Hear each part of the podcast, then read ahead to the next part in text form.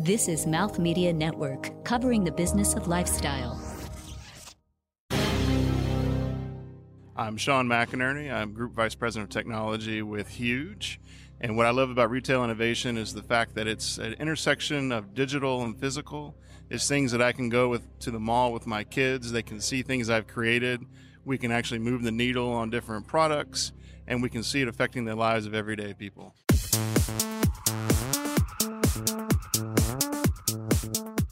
You're listening to Fashion is Your Business, powered by Sennheiser and recorded on location. Here are your hosts.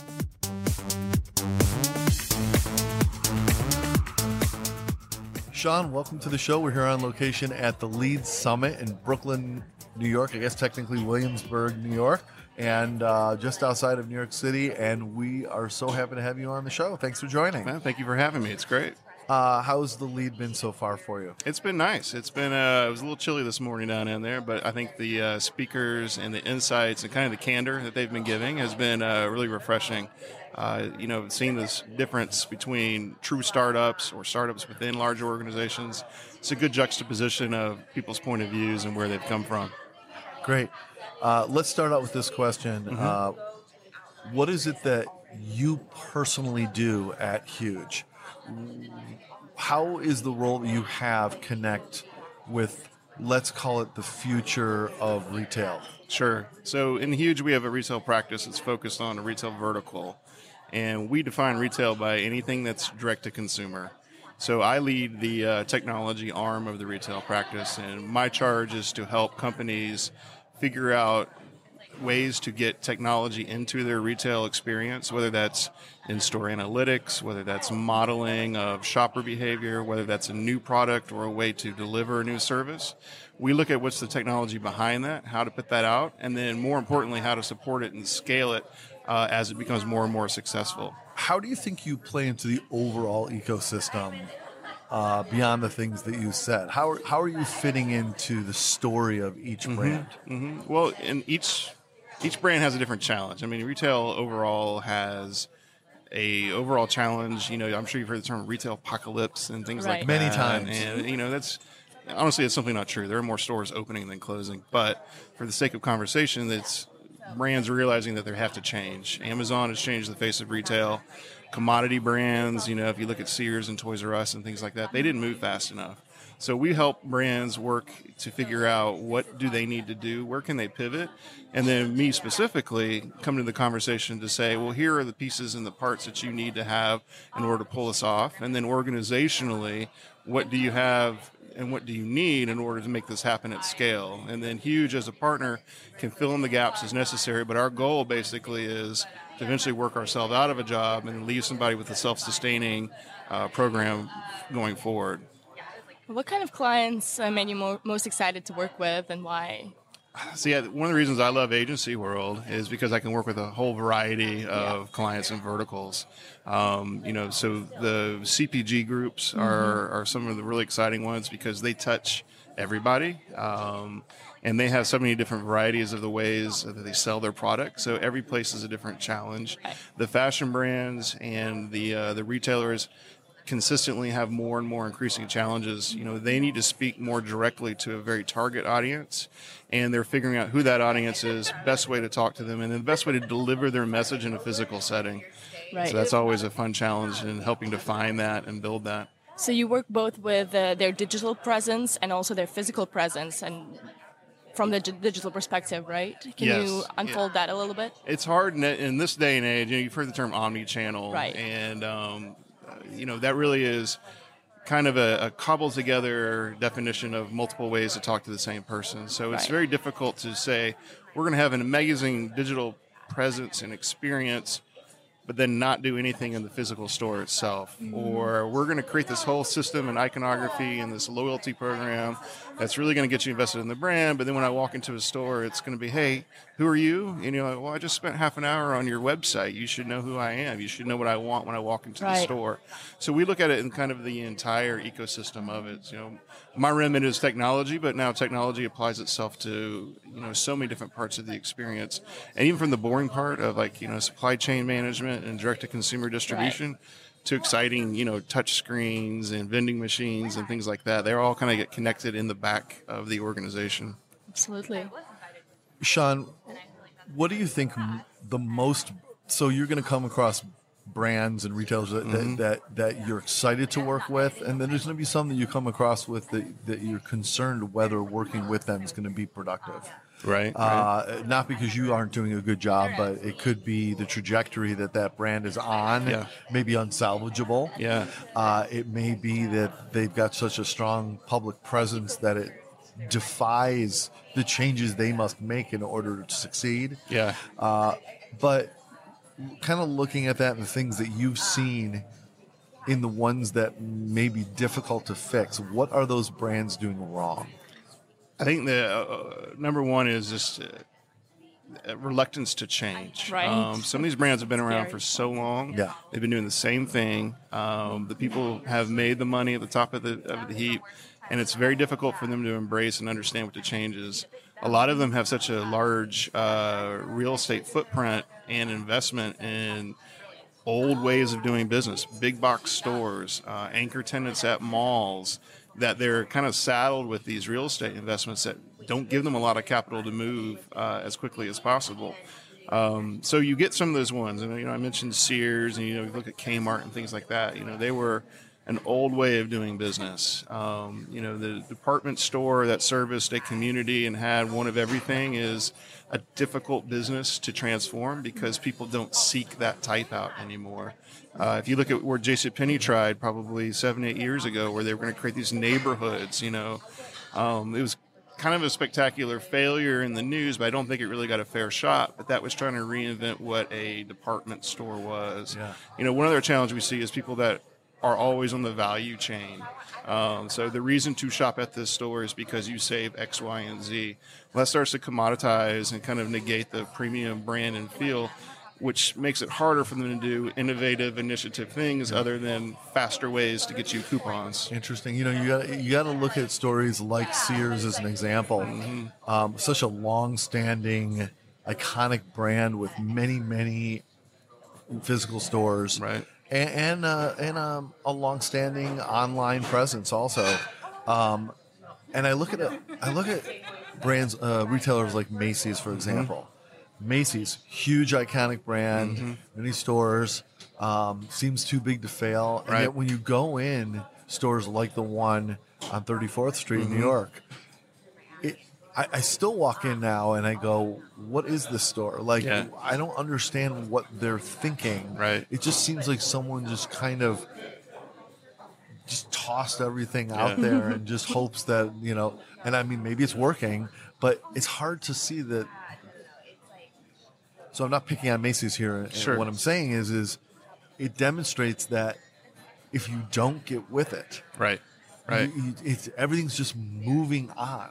Yeah, well, and that store you're mentioning, Macy's, is actually probably the, the best one because it's Yes. because it's iconic and people come there just to visit it. Exactly. Um, if you look at maybe a Macy's in Tampa or a Macy's Oh, yeah, in, good point. in Houston, uh, I was in one the other day actually, um, and a quarter of one of their floor plates was devoted to mattresses, and there was nobody there. And if Not what I'm- I think of when I think of Macy's, by the way. yeah, you know, well, exactly. And it's, you know, it's a giant footprint. They're paying, you know, 20, 30 bucks a foot for this to service mattresses. Whereas across the street was a Casper store. There was a Purple store down the road. Uh, you know, there's a mattress firm right around the corner. And as a consumer, if I'm going to buy a mattress, generally I'm going to go to the mattress store. Or nowadays, I might just have it shipped to me in a box. Doesn't Uh, seem like an impulse item. No, it's not, right? And it, yeah. shoes. Hey, Yeah, but the only reason I would probably go into Macy's to buy an off uh, mattress would be that oh, here's a thirty percent off coupon. Right. So now I'm using them as a value retailer, but I'm eroding everything uh, against that. So I'm eroding their Right. uh, return on investment. I'm eroding their profitability. I'm eroding how much it's actually cost them to physically put those beds into their store. And that kind of model doesn't fit anymore. And if you look at where Sears was, you know, back in the day, they were the only outposts in a lot of communities where you could buy everything. um, and they had the best quality products. They were made in America. Part of their challenge, I think, and some of the other challenges is, is that model has been diluted. There's more competition, and then the price points of everything have kind of dropped, and so Well, well, people look, are buying more. Back then, it was harder to get somewhere. Mm-hmm. So going to one place to get everything you need made Right. real sense. Right. Now, not only is it easier to get places, you don't even have to go anywhere. You can have it all just sent There's to you. always So Amazon. You don't need a place that has everything. Right. The internet is your store. Yes, and well, and you also get the benefit of everybody else's reviews and ratings and experience with the brand. You know, so if I purchase something on Amazon, I may not be aware of the brand, but if it's got a five star review and six thousand ratings, cool, I'll take a chance. Yeah, you trust Um, it more. You know, there's a brand uh, that I, I'm I'm fond of, Anker, A N K E R, Uh-huh. and they launched on Amazon. They were a value brand on Amazon. That was their only e-commerce channel, and they have built a following because of good products, good reviews, and a fair price. And now you can actually buy their stuff outside of Amazon, which is kind of uh ironic because most people get on Amazon and that's where they stay. Nobody launches from that platform. Yeah. So what about experience now? Because um, everything is going, especially with the millennials and Gen Z. Like how Yes. experience can be something that can be incorporated both in the digital and Yeah. offline experience. Uh, I, I think it's it's key. It's tantamount. People remember and buy experiences and services even more than the product. And if you look at some of the uh, the new concepts that are coming out, like Nordstrom Local, for example, Right. There's not even a product in the store really. You know, it's all about service and measuring and tailing and personalization. I need to get to know you, and then you'll have that confidence that the product you're getting is there. Um, there's another one that's just opened up called PetCoach, which is a spinoff of Petco. Oh. And it is yes, you can buy your dog food and your toys, but there's grooming and boarding and veterinarian. Full and service. it's full service, right? And you walk in and it it's an upscale experience. And Nordstrom Right. Local feels like you're going into you know a small boutique in Beverly Hills, and Mm-hmm. PetCoach is like a Whole Foods feel, and very earthy and very high end. Yeah. Whereas you know a traditional Petco or a pet supermarket is very much tall aisles, empty warehouse, come in, grab it, and go. So they're really doubling down on the experience because they have to compete with the much smaller uh, startups. And there was a quote from here that said, you know, the startups don't have to ask for forgiveness or permission, whereas the larger, more established ones do. And so these companies are trying, you know, with new brands, with new experiences to, to try to find that magic touch that then that they can capitalize on. And you have to remember too, these big companies have the distribution and the organization and the financing to do this at scale if they can find the right magic levers to pull. totally. Yeah. Let's switch it up a little bit to what retailers are doing right. Okay. Or brands, Yes. not just retailers, are doing right. So when someone's maybe someone's never done working with you, but when it's reached a critical mass where progress has really been made, Mm-hmm. Yeah. what kinds of things have Yeah. those companies implemented that might really change their course? Yeah. So I, I think you know we like to refer to it as like really a, a maturation of a of a project or a product that we've started, um, and a lot of that becomes apparent once we've laid in a foundation, once we've got something working, where we can actually service and and get the product to the consumer. Then it becomes around analytics and modeling of what the consumer is, and you know either it's it's relatively easy online because I can measure clicks and, and interest, and if you've downloaded my app, I know everything about you. But now we're working on the on the physical side of, of something too, and we're working with the term that we call anonymous loyalty. Whereas just by crossing the lease line and coming into my store, I can start to understand who you are. I can start to reward you for being in there, and so I can use the new technology that exists with uh, computer vision and traffic counting and analytics to understand heat maps. But am I skewing more male? Am I skewing more female? Are there groups? Are there families? Are they happy uh, to come in? Is the line starting to back up? Can the store now use the intelligence built in from the technology to inform the associates of what they need to do next? And that's, I think, where you'll start to see the maturation of this uh, at scale of this technology. So, getting back to your company, huge. Mm-hmm. Uh, you, you unpack that a little bit. What is the scope of what you do? So, Because you're not just a consultant. no, no, you're no. a consulting firm. You're you're you're also a technology partner. Yes. You're a true partner. Right, You're best friends for life. we're you know so we started as really a digital experience company back in 1999 here in Brooklyn, and we had an ironic name, huge. There were three people in an apartment. so, uh, you know, now we're 1,200 people, give or take, and uh, global. So we do everything They're about from to change their name to Tiny. yeah, Yeah. there already is a tiny, ironically. yeah, yeah, I know because we were partnered with them at one point in time, huge and tiny. It was, it was interesting. So cute. I'm huge. I'm tiny. Um, but so we we look at, at really everything. We focus everything on the user, and that could be you as a consumer. It could be the employee back of house. It, it, we think if you focus on the user, that great things will happen all around. You know, you'll make more money, you'll have a better experience, you'll have a stickier uh, reputation, and you can kind of increase the pedigree of, of your Yeah. brand.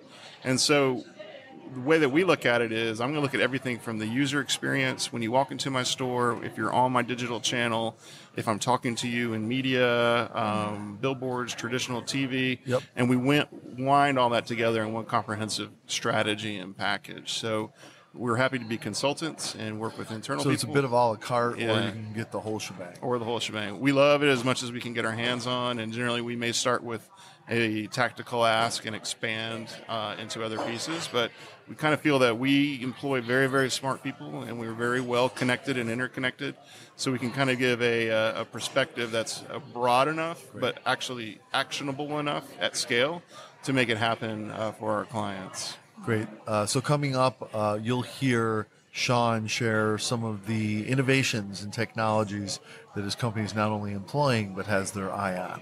Yes. Right after this, on location at the Lead Summit in Williamsburg, New York. We'll be right back.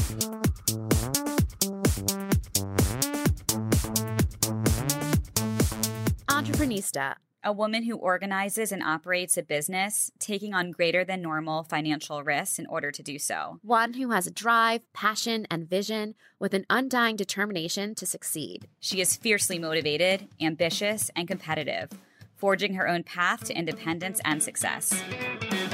That's an entrepreneurista.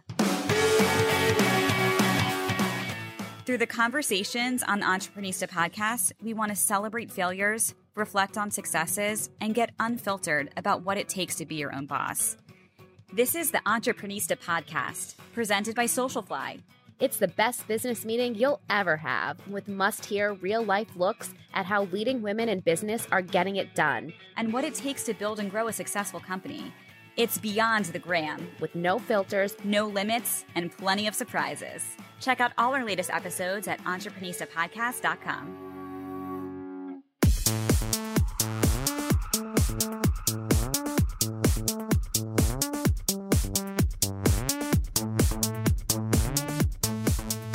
So, Sean, uh, you're really working as a, a full full service whole shebang partner with your brands. It's often involving you as a technology partner, both providing technology and I'm assuming can, uh, having your ear to the ground of innovation that's out there and connecting your clients with those opportunities.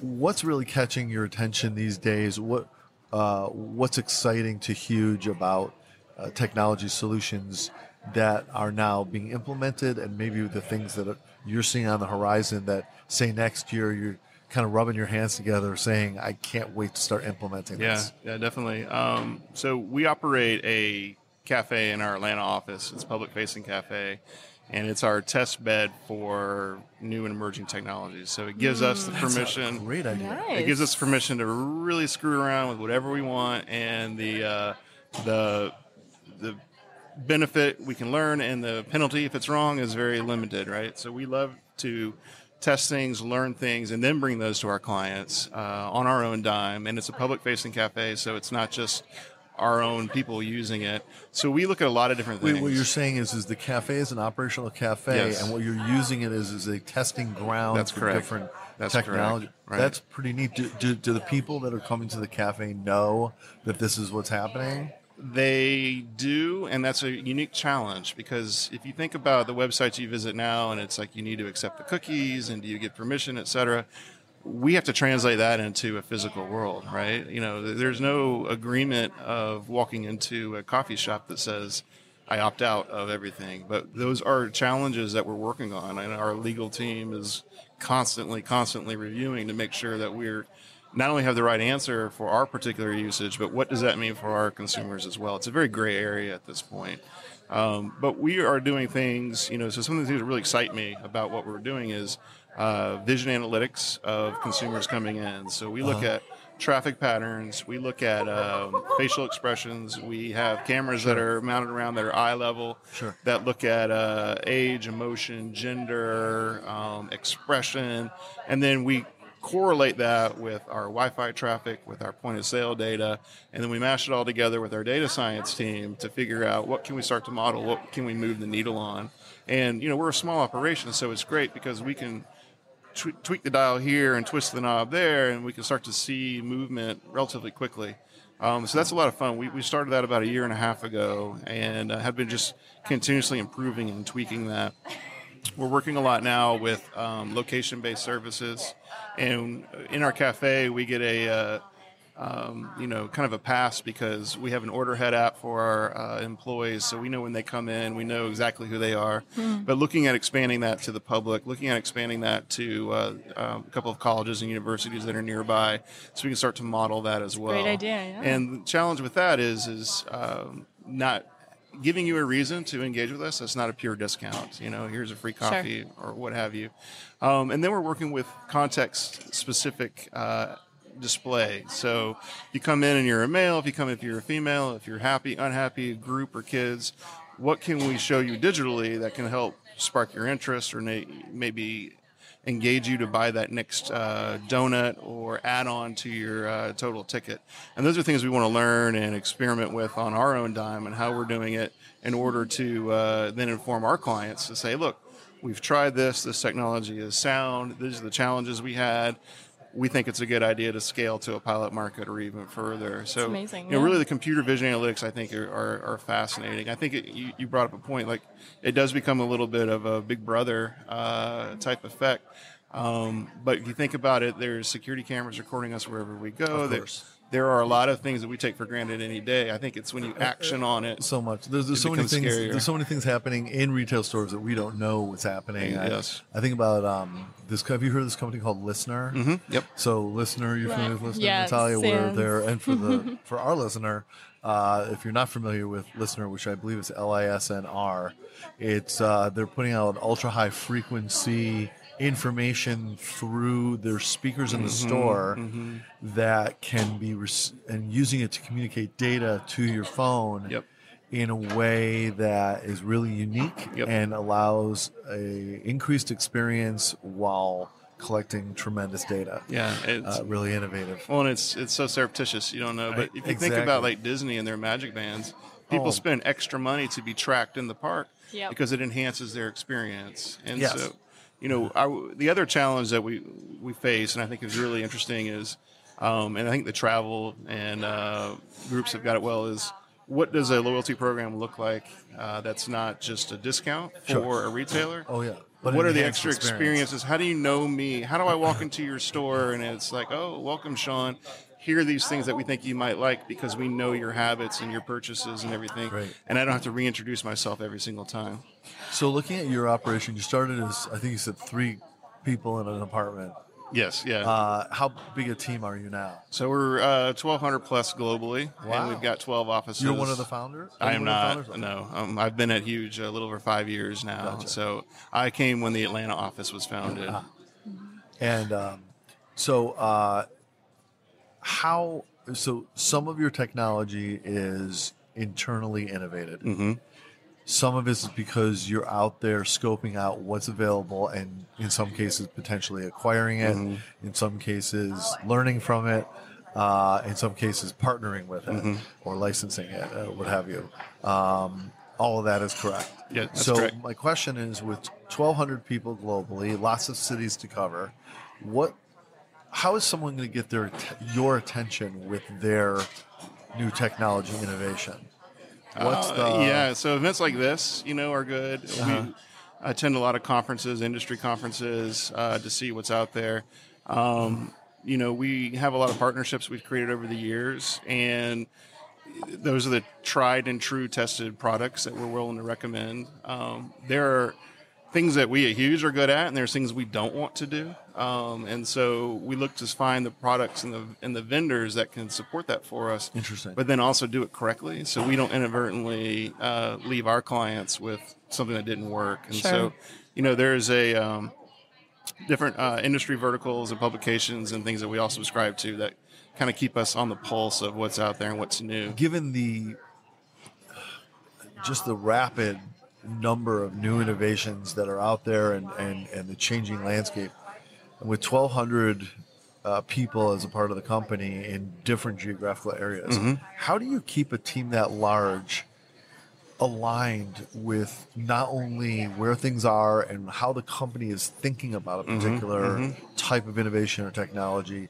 but also when someone in LA discovers new innovation that's mm-hmm. available in, in, in a, com- a cool company and is starting to integrate and they're they're in the process of trying to acquire that company let's say.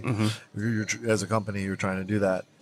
How do you communicate that to the rest of the company with with that number of people involved to make sure that everyone is on the same page and not interfering with those types of forward movement with that number of moving parts out in the world. Yeah, yeah, and time zones and different Yeah. markets, everything's a challenge.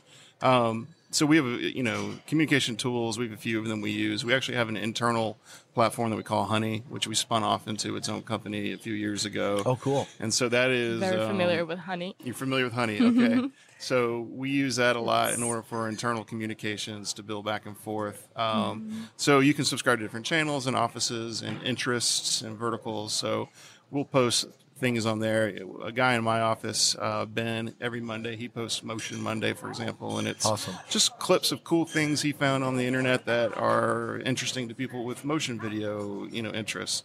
So we'll do that uh, from the technology perspective. Every week we have um, pretty much an all hands that we'll dial into from around the the world.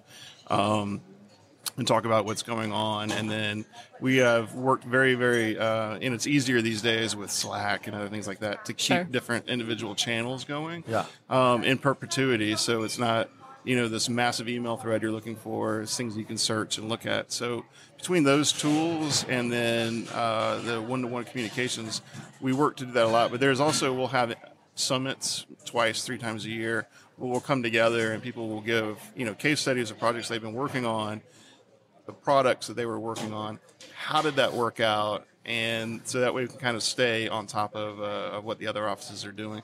Because we don't want to inadvertently recommend a technology that's been tried on another project and it didn't work for the Yeah. intended Sure, purpose. yes. tough. Or they may not know we have a partnership with another group. Um, and the, I've had that a couple times, like, oh, you know, hey, we're working with your LA office. Oh, you need to talk to this person, et cetera, et cetera. Yeah, so we try to stay on top. It, it gets harder, but I think you know it's probably never been easier as, as of now to keep everybody on the same page. But just the time difference and you know we we fly around a lot too. Well, frankly, too, with these great tools, it also means people are moving faster, Mm-hmm.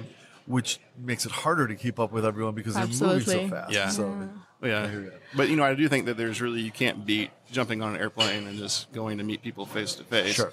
Uh, and that can take a long time and be expensive. So this is a great piece, but we do try to get together as often as we can because then we can have much more. But then you, once you have a beer with somebody or some coffee with somebody, then Yeah. you know now you got an idea of who they are, what they're good at, and how you can you know engage with them in the future. Sean, to me, innovation in retail goes hand in hand with innovation in uh, sustainability. And um, sus- by sustainability, I mean sustainable growth of the company, but also sustainable um, development of the industry that company is in. And even the customer, educating the customer and um, kind of inspiring customer to be more conscious about what they're choosing. Can you talk a little bit about that and how you incorporate that in your work? Yeah. So, you know, there's a few facets to that. I think um, every retailer is trying to get to know their consumer Sure. much more on a personal level. And the more successful they become at that, the more they have to manage individual personas. So there's a part of operations and, and thinking and data and marketing that has to come to grips with this is what we're going to do once you create this type of value with a customer, it has a real intrinsic value, so you can't stop doing it, um, or it becomes very, uh, it can become damaging to the brand. Um, if you think about SkyMiles, for example, you know, anytime they change that program, well, what are we going to do? What are we going to do? Uh, because people depend on that. They depend on for their medallion status and their free vacations. Sure. So for sustainability for an organization that really wants to introduce this into it and has reached a point where we're now announcing it to the world and it's going to be mature, they have to be prepared to support that on the back end of it. Totally. Um, we also have clamoring for more visibility into the products. You know, Yeah. you see that a lot with, you know, coffee, single source, organic coffee, fair trade coffee, chocolate is another one. But then Mm-hmm. in the fashion world, where is it being made? You know, how Yeah, is it happening? transparency, yeah. And, and there is a People want to know. People want to know, and and they, and they will pay extra for something that has a brand behind it. There's the extra experience you were talking Exactly. about. They'll pay extra, and to them, that's an experience. It's the experience of feeling good Yes. about Right. themselves and their connection with Right. the world's health. Right, you may pay twenty dollars for a pair of slippers uh, versus ten dollars for a pair of slippers because you know that it was made sustainably and ethically, and you're not inadvertently going to be causing the demise of a you know of a country Yeah. by buying more shoes from them. So I think that's that's there, but the the way that we can trace things back now with visibility has never been greater. I mean, if you look at things like blockchain technology, Right. which is you know it gets uh, synonymous with Bitcoin and things like that, but it's a ledger of record. People really can understand exactly where this thing handed off and what the chain of custody was to understand where we are. And if you hear about, you know, salmonella outbreaks and recalls and things like that, you know, if you were to rewind five years, six years ago, it'd be very difficult to understand how those products affected those certain markets. And now it's kind of, you know, unfortunately, it's kind of de jour. We understand where it is, but understanding where the, the source to you giving your money for that product, that chain is, is important, more important to people now than ever before. Right. Perfect. I think you can wrap it up with your 2021 question, Okay. unless you have something else. No, it's perfect.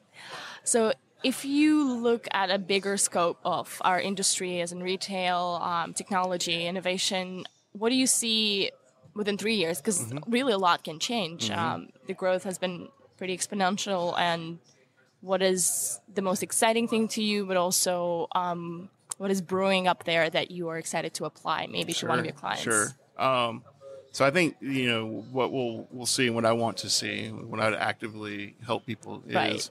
uh, really bringing the technologies out of the screen in your pocket or even now on your wrist, Mm-hmm. or, you know, into something like hearables and wearable technology, augmented reality technology. But having the store, the physical experience be smart enough to help the associates understand uh, what they should be doing and using that in a real time decision from data, from algorithms, however they want to put it together to say, this is the best way to go forward. Um, and then combining all of those different physical footprints into kind of like the corporate bubble so that they can make s- smarter, faster decisions. And that's, you know, is it will be a very significant seed change over the next three years in order for these companies to be able to do that. A lot of them aren't used to moving that quickly, um, but they're going to they're, they're going to have to find themselves having to do that. Um, you know, I think it also brings up kind of the uh, the Big Brother Minority Report aspect of it. Is Yes. how much is too much? Exactly. And um, you know, in my opinion, we haven't even crossed how much is too much. I've not seen an experience that is so uh, you know scary to people that they don't want to participate. You know, like Disney, for example, I think is probably doing one of the best ways of understanding their guests and knowing where they are at any moment. And people appreciate it. You know, they pay it, and that's part of their experience. The fact I don't have to wait for a shuttle bus uh, much longer because they know that there is a, a concentration of people there makes me happy. Right? Totally makes your life so much easier. Yeah. The fact that they know when I leave my hotel room and where I'm eating and, and you know how many times I go to the bathroom, I push that to the back of my mind because Yeah. hey, you know, there's Mickey Mouse and, and a shuttle bus waiting Sure. for me. So I think that's where all the retailers are going to have to balance where what can they pull off successfully, repeatedly, um, because that's another part of it is is once I have a good experience, I want to have that experience every time, and if it breaks or fails, I may or may not try it again. If- If, I'm investing my time, I need something back. And then I think the other part of it, which I mentioned earlier, is where does that loyalty plan play into it outside of just a pure discount play? How do you recognize me and my repeat behaviors? And in turn, that'll drive loyalty to that brand. Perfect. Sounds amazing. Yeah, and uh, this is this has uh, certainly been a uh, comprehensive and very intriguing look at what's going on within retail, both opportunities and challenges. And I learned that Sean wants to go to Disneyland. I think. So, yeah, very um, much so. All right, we're gonna take a quick pause, and when we come back, a quick round of off the grid questions. And when we come back, we'll be right back.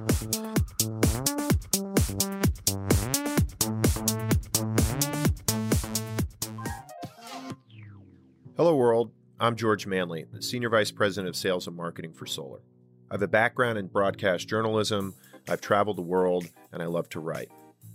But more than any of that, I love to have great conversations with interesting people, and I love to learn their stories.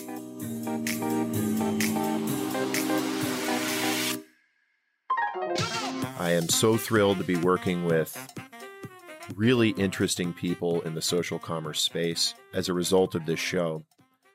Solar is a place where brands and influencers create content to share with their consumer public. Each week, I'll be presenting a story from an interesting person in this space. And the goal is to learn something more about how this industry is evolving. The goal is to learn something more about the creatives behind the creator influencer space. And the goal is to celebrate the community that is quickly forming on solar.com. I hope you'll enjoy this show. I hope you'll enjoy our conversations. I hope you'll give us feedback. And if your story is interesting enough, I hope you'll join us on another solar story the art and business of influence.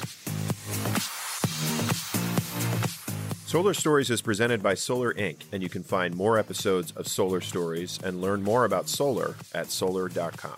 Copyright 2018, Solar Inc., all rights reserved. Thank you for listening.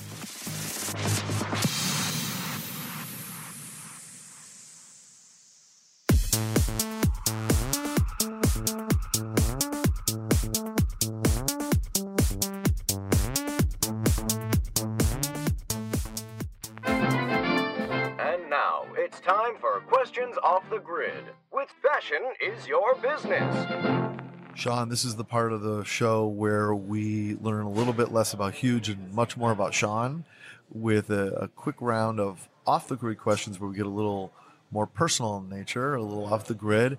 Uh, neither Nataliya nor I know, uh, uh, frankly, what we're going to ask you uh, to get to know you a little bit better. Um, we don't know the order we're going to ask. We solve that with a spin of our giant wheel of grid destiny, a prize wheel of sorts. Uh, we've carted over here from Manhattan into Williamsburg just for this purpose. Uh, I'm going to give it a quick spin, see who asks the first question. And the first question comes from whew, Nataliya. All right, Sean. Um, what you would be doing if you wouldn't be doing what you're doing now? What are the other Uh, yeah. paths? He'd be Yeah. at Disneyland, Nataliya. Yeah, really, I'd be running a ride at Good point. Disneyland. Um, I've always had a, uh, a passion for music. I, I myself am, am not a musician, unfortunately, but I do think that the music and the music business and where it's going and the entertainment it brings people, I think people can really change people's lives. Even so, I would probably Absolutely. be somewhere in the music business, uh, maybe on the technology bent, but uh, that would, yeah, that's probably where I would land. We're sitting at the micro- microphone now. You can practice. Yeah, there little you go. Yeah, you don't want to hear me sing. Visualize Yeah, that. we'll just sit back, enjoy. Uh, all right, another meaningless spin of the wheel. Well, it's not another meaningless spin. always it's, meaningful. It's meaningful, and I didn't mean to insinuate your spin was meaningless, Nataliya. uh, and of course, it lands on me. My question, Sean, is this: um, You you do travel. Mhm. You travel quite a bit. I did. Uh, I'm going to ask you one of my favorite questions. That is, what connects every place that you go for you? When you go somewhere, what do you need to do in every city that you go to that that makes you feel like you? Right, right. So, a number one, you have to get out of the hotel. Even if it's one evening, you need to go out and, and walk around. Um, usually, I will get on Yelp uh, and try to find something that's unique, new, and o- opening, and just try to get into somewhat of the fabric of the city uh, if you can. Some places are a little more uh, pedestrian than others, but I have to get out, walk around, experience the weather, experience some of the people, and that way I can kind of anchor myself as to having been in the city itself. That's smart. Um, you know, the other part is is I, I really love airports, um, so I try to explore airports if I have time. And um, you know, some airports are better than others, but I just think it's fascinating on how these businesses get. They are the in and out. malls of the future. It's unbelievable, and they just transfer so many people one way uh, every day with efficiency that it just it blows my mind. So I look at logistics and how those people go, and I can look out a window and watch airplanes and luggage for hours. Sometimes I have. Fascinating. All right. And uh, thank you. How can people connect with you and with Huge? Uh, so Huge is available at hugeinc.com. Um, I am available at smcinerney at hugeinc.com. And it's S M C I N E R N E Y at hugeinc.com. Not, not the easiest last name. Um, I really don't have much of a Twitter presence, but uh, um, I am on various social medias. But if you reach out, we're happy to chat. All right. Well, thank you so much, Sean McInerney. That's correct. Uh, the Group Vice President of Technology at Huge Incorporated. Uh, such a pleasure. Thanks for joining us here at the Lead Summit uh, and enjoy the rest of the day. Great. Thanks for having me. And thank you so much for listening. Uh, appreciate it every week. Uh, and uh, we hope you'll join us again next time. Until then, for Nataliya Makulova, Bye, you all. Thank you. uh, I'm Marc Raco. Have a great day. Bye bye. This has been Fashion is Your Business. To suggest guests or content for the show, or to become a sponsor, email us at podcast at mouthmedianetwork.com. Keep up with the show on social media at Fashion Biz Show. That's Fashion B I Z Show. Episodes available on iTunes, Stitcher, and Google Play, along with our website, fashionisyourbusiness.com. Produced by Mouth Media Network. Copyright 2018, all rights reserved. No portion of the episode may be distributed or published without the express written permission of the producers. This is your announcer, Peter Coleman. Thanks for listening.